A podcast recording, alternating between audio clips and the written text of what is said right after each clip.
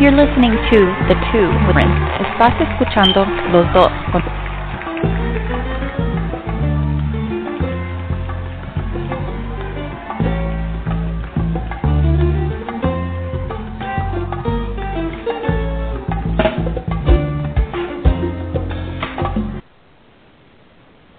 Thank you for joining us here on The Two today. Today, uh, again, we're going to be doing some things different this week on The Two. And today, we're going to be discussing uh, science and religion. Our guest today is David Roemer, who is a graduate uh, from New York University with a PhD in physics. And we're going to talk a little bit about some of the challenges he's been facing with some of the issues that's out there in the world of uh, science and religion. Uh, during our second half hour, we won't be we won't be doing sports. We won't have our sports update again this week because we think this is an important topic to discuss. So we hope you guys enjoy the conversation. And at this time, uh, we'd like to talk to uh, Mr. David Roemer. Hi, uh, Myron. How are you doing? Uh, doing okay, sir. Uh, glad to have you back on the program. Um, David, I'm Julie. Tell us your story and your struggle. Well, I'm uh, interested in science and religion. I have a, a, a Bachelor of Science degree from Fordham University, where I was trained by uh, Jesuits, and I had 24 credits of philosophy and theology, and I've been reading about philosophy and theology over the years. So I've, I've um, that's my area of interest, and I'm interested in the Shroud of Turin, and also the um, the connection between um, well, the, the theory of evolution and the connection between evolution and religion. Okay. Uh, well, let's let's why let's let's talk about that for a minute. Um, why is this important to you?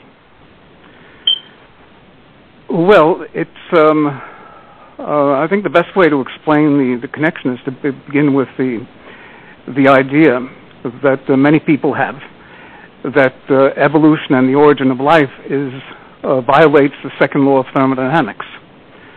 Uh, there's no truth to this. It's, an understandable mistake. They're confusing a sugar cube with uh, a protein. According to the second law of thermodynamics, when you put a sugar cube in a cup of coffee, it dissolves. And if you think of a protein, a protein is made up of hundreds of amino acids. The um, uh, hemoglobin, for example, is made up of 600 amino acids, and there are 20 different kinds of amino acids. And the co- co- structure of, a hemoglobin is very complex, but the primary structure is a single chain of amino acids. And uh, if one amino acid is, is, the wrong one, a person gets sickle cell anemia. There's a particular amino acid that's, uh, that's misplaced in that case. So, in trying to understand where uh, amino acids come from, biologists calculate the probability of getting uh, uh, getting a protein from a random selection of, uh, of amino acids, and it's a very small probability. So the same kind of thing happens with thermodynamics. When you have sugar dissolved in water, physicists can calculate the probability that the sugar molecules will will migrate back to some point in the cup of coffee and recreate the sugar cube, and the, the, the probability is very low. And uh, people confuse these two different situations.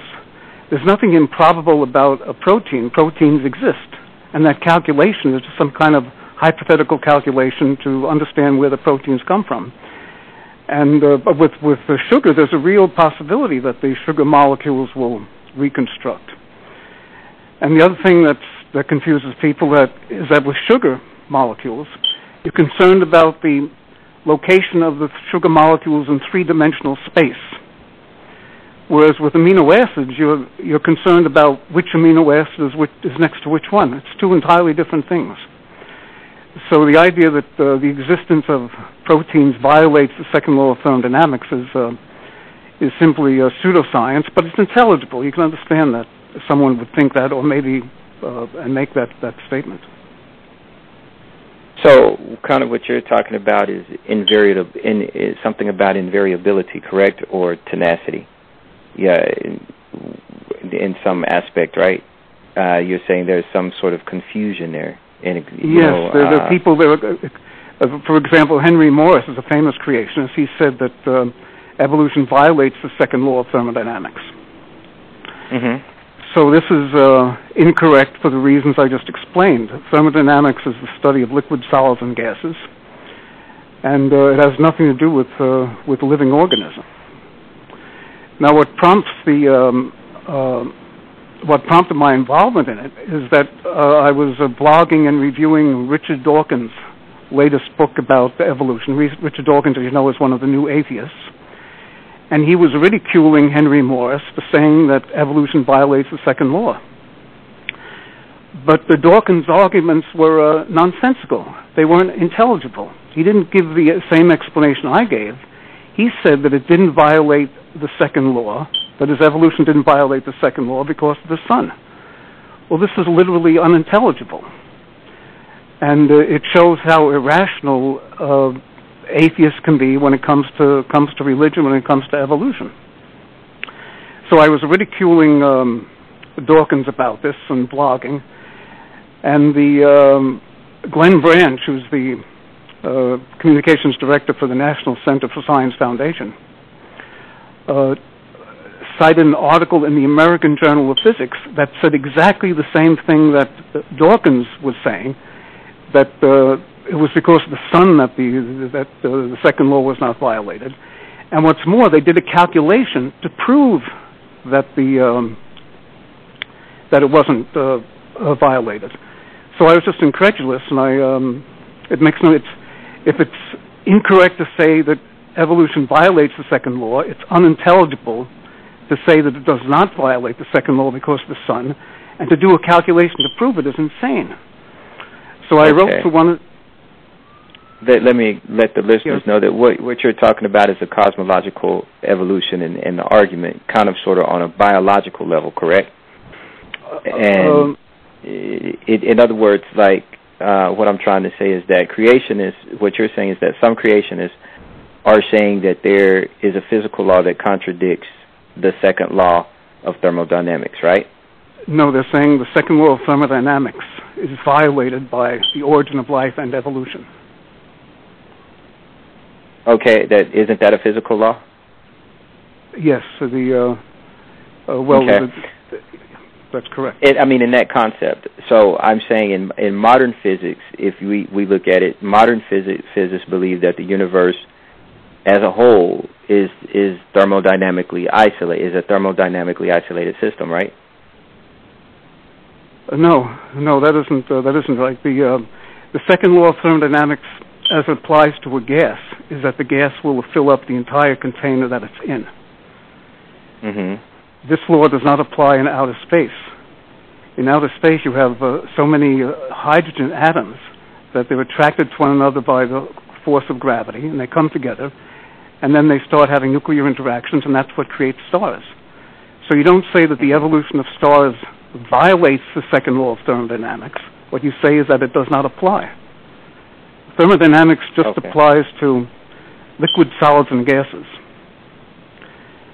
Okay. So, but but but it sound when you say that uh, evolution violates the second law, people confuse the second law of thermodynamics with the laws of physics, like the law mm-hmm. of gravity. If someone violates the law of gravity, like he's levitating during prayers, that's a full-fledged miracle.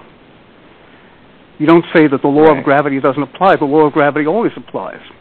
But the law of thermodynamics only applies to liquid, solids, and gases. It doesn't apply to living organisms. So what you're saying is that they don't apply. Not all of the criticisms or or, or critiques apply to the second law. Right. The second law only right. it only applies to the zeroth law is that you measure a temperature with a thermometer. The first law is the definition of heat and internal energy. The second law is that heat flows from hot to cold. And the third law is that 273 degrees below zero is as cold as it gets. Okay. But I said the other uh, there are other formulations of the second law that the uh, that a, a, cube of sugar will dissolve when you put it in water. That's also the second law. Okay, David, uh, we're going to take a quick break and we'll be uh, right back. Okay.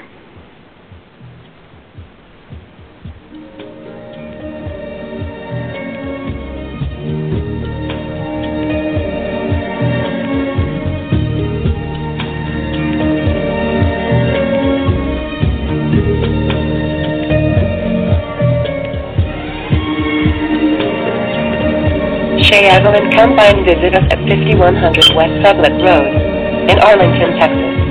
Call 817-404-3192 today. Let us do your hair today.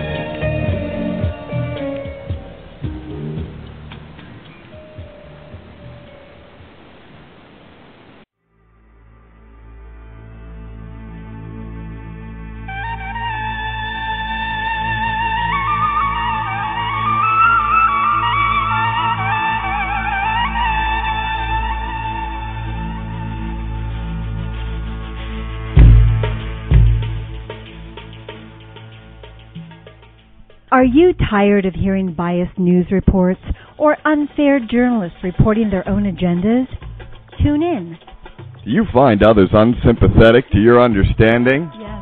Don't know how to tell it like it is? Right. It's time to tune into Truth Talk. It's bold. It's informative. It's Truth Talk.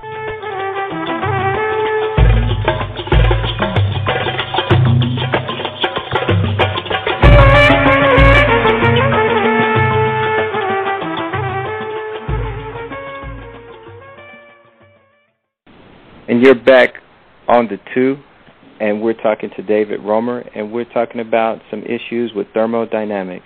Uh, Mr. Roemer, go ahead and continue uh, your point in what you were stating uh, was going on that you were following with some criticism about thermodynamics.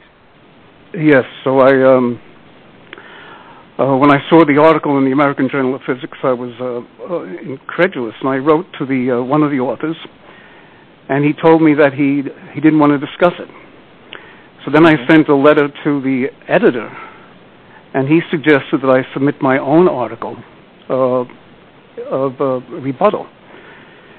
So um, that isn't exactly the correct procedures because I wasn't uh, disagreeing with the article. I was saying there was a flat out mistake in the article. So what he should have done is told the the author of the article, and it would be up to the author of the article to uh, either thank me for correcting his mistake or to defend himself or to ignore it. But he didn't do that. He asked me to submit my own article, so I submitted an article explaining why it was uh, the, the AJP article was absurd, and uh, an anonymous referee told me I was wrong. So in that way, they avoided taking responsibility for the article. And in the meantime, uh, there have been a number of reputations uh, uh, published in uh, two in peer-reviewed journals. Then I published a version of it in Creation Wiki, and then the Catholic Truth of um, of, uh, of Scotland also published my version of it. But the Okay. um, uh, so I I told the uh, I complained to the uh, National Science Foundation because they fund um, they have an interest in uh, maintaining the integrity of science. To have an, uh, a fraudulent and absurd article in print is uh, undermines the integrity of science. It also exacerbates the conflict about the teaching of evolution in the United States. So I complained to the National Science Foundation, and they ignored. I asked to see the head of the uh, Science Foundation, and they ignored it. So I then um, wrote to my congressman, Yvette Clarke, and I explained that this is undermining the uh, integrity of science. And I had dealings with Scott, the uh, communications director, and his initial response was that he could not be my advocate. Mhm. So I sent him a, a lengthy document with exhibits and so on, spelling things out, and it changed his mind. He, uh, when I called him the next time, he said that they would investigate it. So as far as I'm concerned, the uh, the matter is being investigated by Yvette Clarke, the Democrat from New York, and I confirmed all this with certified letters to Yvette Clarke. And um, I'd be grateful if uh, any of litis- I mean, what may have happened is that she dropped it, or maybe she did the investigation and it turned out I was wrong. So I'd appreciate all the listeners to call up their congressman and ask them what the status is of the uh, of the investigation. Okay. And what what are you hoping to achieve? What do you want Ms. Clarke to ultimately achieve? If she finds out that you are correct, what do you what at that point? What would you like to see done? Well, what what should happen then is that the American Journal of Physics will retract the article. They'll admit the article was was uh, flat out wrong, and that will be a blow for truth. and this will uh, help um, the conflict about uh, the teaching of evolution because people will start discussing it honestly. Uh, I'm But- not an at- let's be realistic here. This this and this is not an attack on anyone, but that's not the only article out there that's like that. And if your congressman makes that, if she finds that it to be true and it to be corrected, isn't it kind of unrealistic to think that's actually going to change? Because there's so many people that buy into it, that believe that, that it's almost uh, unrealistic to think that based on your findings and your argument that the congressman or yeah, or, or really as a whole are going to change people's minds because people are going to believe what they believe. We all know that. And we have been fighting this fight. There has been, you know, religion and science has been going on about this for for years. well, I, I don't agree.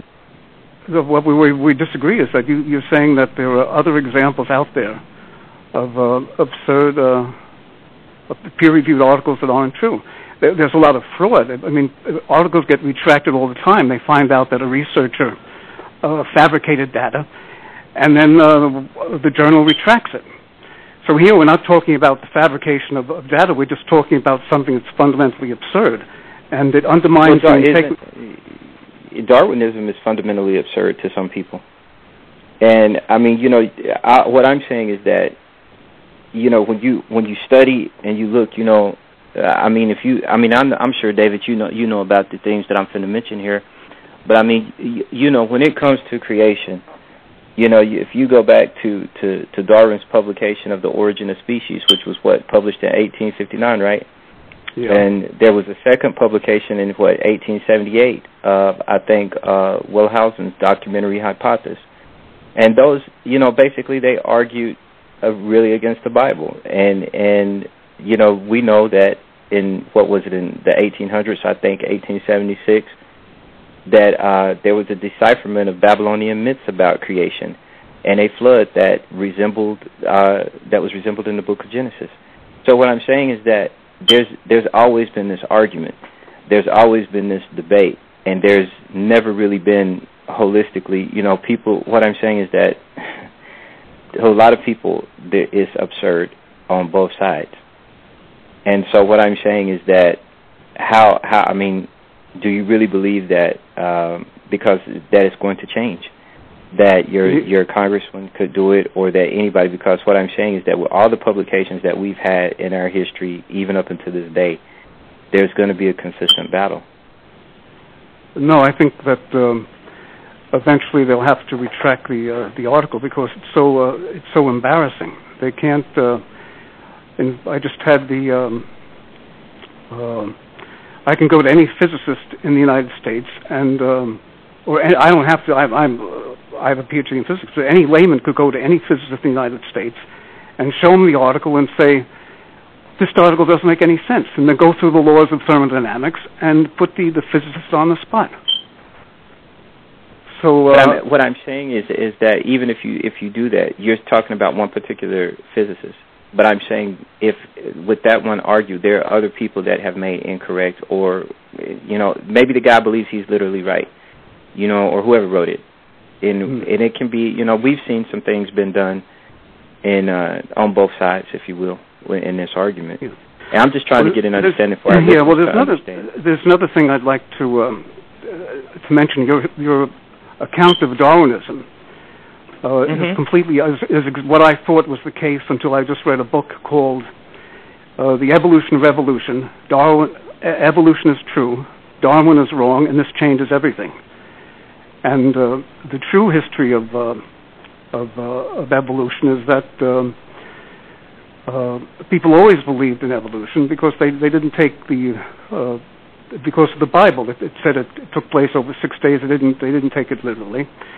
And the first theory of evolution wasn't by Darwin. It was by Pierre Maupertuis. He was a Frenchman a hundred years before Darwin, and he was the one who invented natural selection. It wasn't Darwin. Then the next theory was Lamarckism, which is the theory that uh, acquired characteristics can be passed on to offspring, and that's now called um, epigenetics. I mean, if I always thought until I read this book that natural selection was a better theory than epigenetics, but uh, the, the book changed my mind. I, I, I don't know which, which, which theory is better. And uh, but that's just what it is. It's just a, it's just a theory. You understand? They Yeah. they have that's all it is is a theory. Ab- absolutely, it, it's just a it's just a theory, and people who insist that that it's a fact um, are uh, are being very irrational. They tend to be the kind of people who think it's a fact that free will is an illusion. Uh, they're both theories. In the case of um, of evolution, we see the, the fossils and we ask where did the fossils come from, and we invented the theory of evolution. In the case of free will, we ask what's the relationship between myself and my body. So some people invented the theory that free will is an illusion, but there's very little evidence that free will is an illusion. But there's a lot of evidence for uh, for evolution. That's the difference between them. They're both theories. There's one there's more evidence than the other. And to call evolution a fact is insulting to people who believe in the Bible as I do. I believe in life after death because uh, the, the Bible says so. So when I hear someone call evolution a fact, what they're really saying is that it's a fact that life ends in the grave. Well, let me ask you this, David, because I know we're we're a bit off topic, but it's interesting you bring this up because I've had this conversation, and after we discuss this, I'll have to take another break right quick. Uh, I had this conversation because, like yourself, I've studied theology still in, in school over in England, uh, in biblical interpretation and theology and such. But my point is this: I had this discussion with uh, some Protestant pastors, and we we dived into the theory or or the subject of free will and I heard him preach a sermon. And so I talked to him after the fact real quickly, and I told him, "How can you state that uh, you really believe everyone has free will?" And he said, "Yes." I said, "Well, how is that possible when you read in the book of Mark and you read about the demonic man? If a person is under possession, they have no free will. You're subject to the forces that have basically, for lack of a better word, have uh, taken over you, if you will, uh, that you're subjected to. Uh, sometimes a person, you know, that you're being either oppressed to, and so on and so forth. And so he thought about that for a minute, and this is a pastor, very well educated man. He said, I didn't really think about it like that. So based on that theory, I asked him, have you ever seen a baby born on crack and a person that's birthed that way? Hmm. Those Yeah. people have a hard time distinguishing, you know, do they have free will?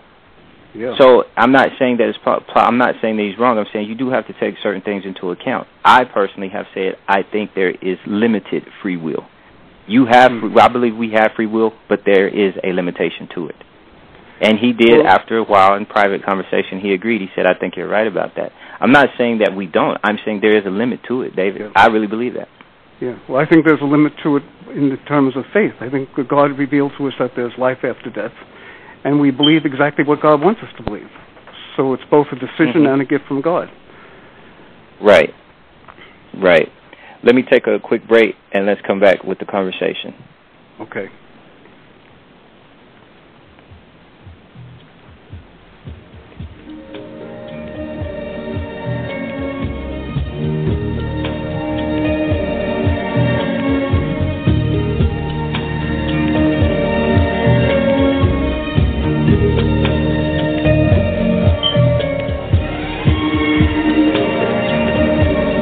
Shay Evelyn, come by and visit us at 5100 West Sublett Road in Arlington, Texas.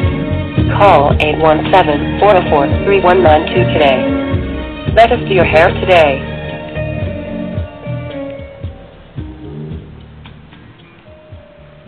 And we're back here on the two, and we're discussing uh, thermodyn- thermodynamics, evolution, free will, and the theology behind it all. David, you have had some problems within the church. Uh, yes, I uh, I I um I got involved with the um, what happened was that uh, I had the article the article was published in the Catholic Truth of Scotland explaining why the American Journal of Physics article was uh, was nonsense, and then I sent it to Stephen Barr. Stephen Barr is a, a famous Catholic physicist, and um, I expected to get support from him. But Stephen Barr was uh, was very angry. He said I was harming the Catholic Church and that uh, it wasn't true. So I emailed him back, saying um, saying that he didn't read the uh, the uh, the article in the Catholic Truth of Scotland, and uh, I demanded an apology. But that's as far as it went. He didn't uh, he didn't reconsider. He didn't. Uh, we never got to the bottom of it. And I had similar uh, exchanges with physicists at the. Um, I'm a member of the American uh, Scientific Affiliation. They're a group of scientists who uh, claim to be Christians. They are Christians. They they may not. They may. A lot of them are liberal Christians. They don't. But they um, uh, they call themselves Christians. That's a very loose term. Yes. So anyway, Randy uh, Isaac. So I started to put on the forum about explaining why the article was nonsense. Then Randy Isaac, who has a PhD in physics, promised to walk me through the second law of thermodynamics. He was going to explain things to me. So we started the conversation on the forum. And um, at one point I said, a Boeing 747 does not have a temperature. And his answer was, yes, it does. So I, I said we should get a, a, someone to uh, monitor this conversation, another physicist who will help straighten out how we could have this disagreement about uh, whether a Boeing 747 has a temperature or doesn't have a temperature. So I asked Robert Cater, the uh, the uh, executive um, director or the president, to assign a moderator, and he didn't do it. And my feeling is that um, they didn't assign a moderator because they know that they're that they're wrong. That in fact a Boeing uh, 747 uh, does not have a temperature. And uh, in fact, I should tell you about a conversation I had with the author of the of the paper Styer, Daniel Styer. A year after I started complaining about it, I got in touch with him on the telephone, and we were discussing the whole issue. So I said to him, what is the entropy of a pendulum? Well, let, me make it clear. What is the temperature of a pendulum? Just as it, doesn't make any sense to speak of the temperature of a Boeing 747, it doesn't make any sense to speak of the temperature of a pendulum. And um, so I s- actually I, I said, what is the entropy of a, of a of a pendulum? And he said zero. Well, that's nonsense. A, a pendulum doesn't have an entropy. Entropy is the um, is the ter- is the the variable that that's involved with the second law of thermodynamics. It has to do with the knowledge of the three uh, of the location of molecules in three-dimensional space. So there's a lot of knowledge about a sugar cube in the form of a solid, but when it's about the location of the molecules, or when it's spread out in the water, there's less knowledge. That's that's the concept of entropy. hmm So it doesn't make any sense to speak of the entropy of a pendulum or the entropy of a of a protein. Okay. And their response? um, he they just ignore it. Uh, you, they uh, they don't want to admit that uh, everyone is embarrassed and horrified at the fact that you have a, a peer-reviewed physics journal that doesn't make any sense. Even religious people, uh, Christians are, are more loyal. I think they're more loyal to the scientific establishment than they are to uh, Jesus. Mm, I I I will agree with that. I, I believe we're seeing that more and more uh, in this age than probably ever before. Uh, Yes. But I do I do think that there are probably you know I've talked to um, uh, you know I I talked to some guys who are scientists that I know here. I don't know if I could say that they were uh, on your level, so to speak, uh, but they teach science, and we've had some very interesting conversations. And I, I, I think it's sufficient to say, Mr. Roemer, that I think there's a, um, I think science and religion really go together. Uh, I don't really think, I think that too many times one argues for one side and the other, rather than seeing that they both correspond and really actually complement each other. At least that's what I believe, and there are others that believe that way. But I don't think that argument is, or that debate, or that view is really uh, publicized a lot. Do, do you understand? I, I think it's it's kind of swept under the rug because once more, either some either one side wants to be right, one side wants to be wrong, and Well, just- um, Go ahead. I just submitted a paper to um, a conference on the Shroud of Turin that gets into that the difference between the different methodologies. Uh, Mhm. I compare the methodologies of science, metaphysics, philosophy, theology, and history. Hmm Science is the uh, a scientific question is why is the sky blue? A metaphysical question is what is knowing the sky is blue? Or what is a dream? Mhm. What are concepts? What are theories? We don't know about those things because we can see them with our senses. We know about them because we can make ourselves a subject of our own knowledge. So it's two different method, methods of, uh, of inquiry. Now, the Mhm. philosophy is is a method of inquiry that's above another method of inquiry. A lot of people most uh, confuse philosophy with metaphysics. Philosophy is something above metaphysics and, and, and science. For example, the scientific Mhm. method is philosophy because you're not doing science when you're doing the scientific method. You're talking about the philosophy of science. hmm Then, uh, the, then history is the um, is the study of the past, and it exists only in the minds of um, of um, of historians, and not all historical questions are are good. The example I gave had to do with the miracles of Jesus. That is the uh, the cures, the miraculous cures. Jesus was a healer and an exorcist, and uh, that's an historical fact. And it, it raises the question: Did he really cure any- anyone? And that's not a good historical question because we don't have the medical records before and after. And Right. The theo- theology, I um, uh, theology comes about because from metaphysics we know that an infinite being exists, and we call the infinite being God in the West. They have different terminology in India and China. So, since God exists, there's the possibility that God has communicated Himself to mankind, that has revealed to us things, and Mhm. uh, this involves faith it's a different kind of knowledge. I, I, I believe in life after death because God has told us, and there's many reasons and signs for it. But it's uh, hmm it's an act of faith because we can't see the truth of it. We know it's true because you- God but- is telling us. Yeah, but you have to realize, David, that the, the philosophy behind that, you know, like I studied, uh, I had the opportunity and the bless was blessed to be able to study philosophy at Edinburgh. And one thing that I've always said, and and, and we we many, and I'm, I know you're aware of this, uh, many people within the confines that study ministry and study in the church. I think we have to realize, David, that there's when you talk about philosophy, you know, you think about Hume, and you think about uh, his view, which is really still uh, very popular to this day. But I do think uh, a lot of people practice intellectual uh, autonomy. You, do, you, do you understand what I mean? And I, I think that we ha- we we have to. Uh, I think you know, like in Hume, you know, Hume never believed in a miracle, ba- on the basis of testimony, and I think that's part of the problem. You know, you people want evidence of certain things, which Well, is the whole Hume- point to, to to to science. You know, Hume was was smart. He was a very smart man, but he was he was well known for his naturalistic philosophy. But he just didn't believe. You know, he didn't. You know, he didn't appeal to the supernatural or anything like that, and he just didn't believe in in in really looking at it.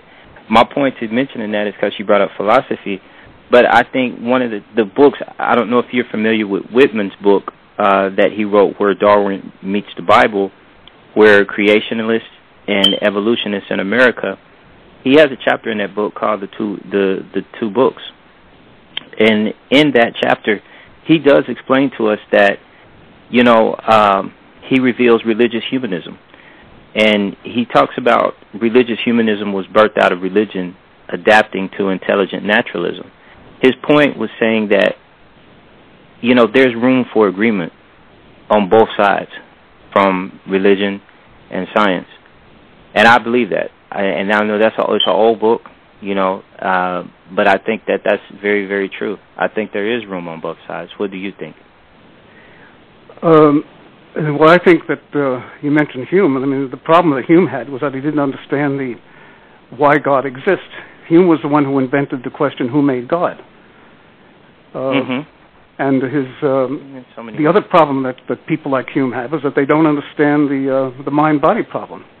They don't understand that human beings are embodied spirits. So it's not a Mm-hmm. judgment thing. That's why I my my I, my hackles get up when you talk about the you know materialist philosophy or the materialist worldview. It's not a worldview. They're just stupid. The only theories of Come on. okay. I can I, I can I can prove it. I have a quote from um, a biology textbook where they um, the only theories of the mind they understand are dualism, materialism, and some of them understand idealism. They don't understand the theory that the human mind is a mystery. Mhm. That's true. So we're not talking about uh, uh, disagreements about judgment, evaluating the evidence. We, we, you have to explain to them that uh, that there's this third possibility that we s- simply don't understand what a human being is. A human being is a Right. an indefinability that becomes conscious of its own existence. We can comprehend all the things of what a human being is because we know everything we do and everything that happens to it to us, but we can't define it. We can't spell it out. That's right. That's right. Now, not all atheists are are uh, uh, stupid like that. Some of them uh, think, you know, agree that human beings have free will, and they agree that you can't define free will, and uh, they um, they don't they don't like the new atheists, the the ones who who are hardcore materialists, because they they feel it uh, it it, it, it denigrates the integrity of uh, of human beings. But um, but many, I should say, many many atheists simply need fail at the level of intelligence. They don't understand that humans are embodied spirits. Not that they disagree; they can't even grasp the concept. I I agree with that. The other way of putting it is that they don't understand that the human soul is spiritual. They think the human soul is spiritual by definition. In their mind, the question is whether or not people have souls, not whether or not the human soul is spiritual. Right. You're right about that. Well, and, and before we run out of time, I mean, what would you like in closing? What in closing thoughts? What would you like to see happen at this point? First of all, with your debate, with your pursuit, and just with the whole topic as a whole, the whole issue. Well, I'd like to see the um, I'd like to see the book uh, Evolution uh, Revolution. Uh, I'd like to see that become very popular. I'd like to see people people read it because he explains the um, that Darwinism is, and he's not a he's not a creationist. He's not a, a Christian. He's not a, a creationist or a, or an advocate of intelligent design. He's simply he's against Darwinism because he sees it as basically atheistic, and that atheism destroys the integrity of, uh, of human beings. It, it it makes them um, uh, even useless things. So that's why he's against it. He's against it for humanistic reasons, and he, he shows that uh, Darwinism is some kind of uh, religious cult. And you have good evolutionists and bad ones, like Stephen Jay Gould, for example, is uh, is a good evolutionist. He uh, he was uh, critical of Darwin, and there are many of them that have been critical of Darwin, but they get suppressed because of the, the Darwinist cult. So I recommend the book very highly. Okay. Okay. A good another who's example, That? Who's the who's the who's the author? Alan Bennett. Alan he Bennett.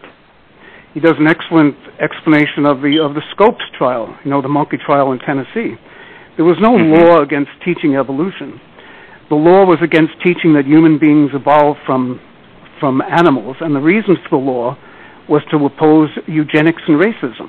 Biology textbooks in those days were preaching eugenics, that the you know uh, handicapped people should be sterilized, and they were preaching racism that uh, some races were more involved than others. So it was against that that they had these laws against teaching not evolution, but that uh, human beings evolved from animals. Mm Mhm. Mhm. Okay.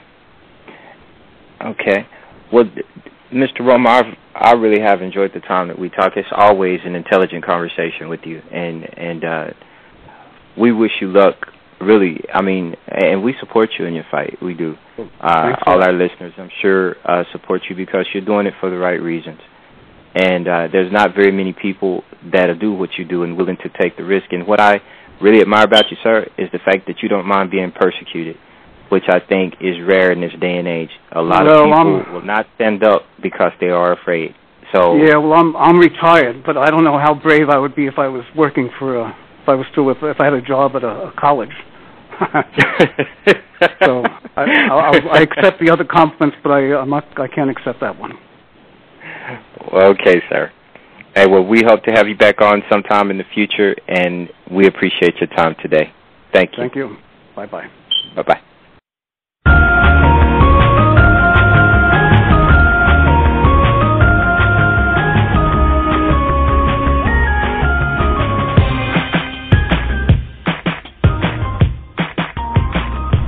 You're listening to The Two. Estás escuchando Los Dos.